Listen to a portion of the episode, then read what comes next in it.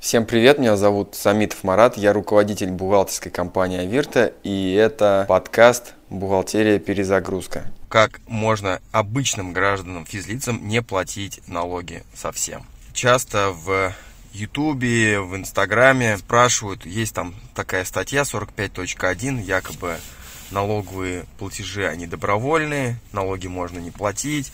Есть 12 статья налогового кодекса, где налоговый кодекс изначально отменяет налоги и так далее. Ну, честно скажу, все это бред, но не платить налог есть один способ. Способ рискованный, сложный, а, применять его надо, если денег совсем нет, и ты еще немножко хотя бы юридически подкован. В общем, если ты не боишься проиграть в итоге. Потому что если не получится, придется заплатить и налог, и пени в общей сказать, сумме еще гораздо больше. Итак, суть способа. Во-первых, он используется только для граждан, для организаций, индивидуальных предпринимателей, нотариусов и адвокатов он не подойдет.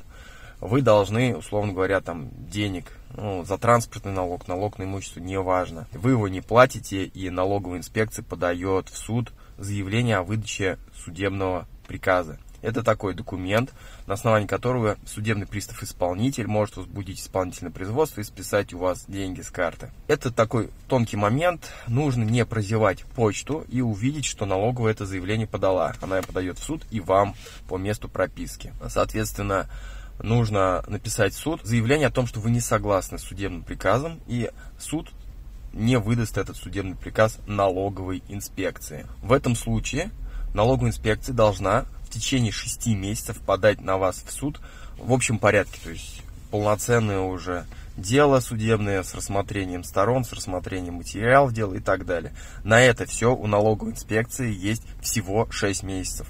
Это прописано в 48 статье налогового кодекса. Лазейка здесь в том, что часто налоговая инспекция не успевает, не замечает этого факта. Способ рискован тем, что во-первых, пропущенный срок по уважительным причинам суд может восстановить, а налоговая инспекция может вообще и не забыть, потому что сейчас налоговая инспекция работает четко достаточно. То есть здесь много моментов, которые ты не можешь контролировать и зависит от действий налоговой инспекции или суда. Если тебе очень повезет, если налоговая проспит, а суд не восстановит срок, соответственно, ты не заплатишь налог. При этом будут начисляться пени. По данным налоговой ты будешь должен денег, но у налоговой инспекции не будет возможности юридически взыскать эти долги. Естественно, ты не сможешь получить никакие там возвраты НДФЛ при покупке квартиры и так далее. Налоговая тебе эти деньги просто не отдаст. Соответственно, способ крайний. Если же ты э, все-таки проспал судебный приказ, деньги у тебя с карты списались и ушли в налоговую инспекцию, то все равно идем в суд и пишем заявление на отмену судебного приказа. И ждем хотя бы, опять-таки, эти полгода, а можно даже и три года, хоть 10 лет, после того, как вы написали заявление на отмену судебного приказа, даже с учетом того, что деньги у вас уже списались, налоговая инспекция должна опять-таки запустить исковое производство, то есть подать на вас в суд уже полноценно. Если она этого не сделает, опять-таки, после того, как истечет срок, там 6 месяцев, 3 года, когда вы подадите это заявление, в течение этого срока налоговая инспекция ничего не делает, вам нужно подать заявление на поворот исполнения судебного приказа. То есть в этом случае налоговая инспекция уже возвращает вам эти деньги назад.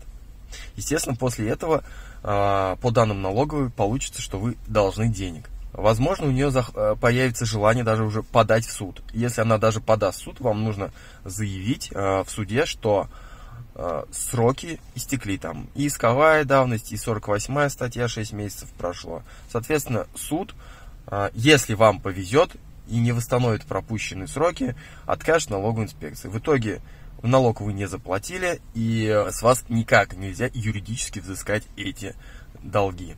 Все, профит.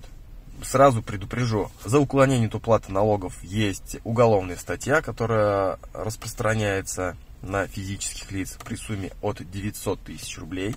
И 57 статья Конституции обязывает всех нас уплачивать закон установленные налоги. А там 45 статья и все прочие видео о том, что налоги платить не надо, э, бред бредом. В общем, этот способ подойдет для совсем отчаянных, у которых денег нет, которые отслеживают почту и хотя бы немного юридически подкованы.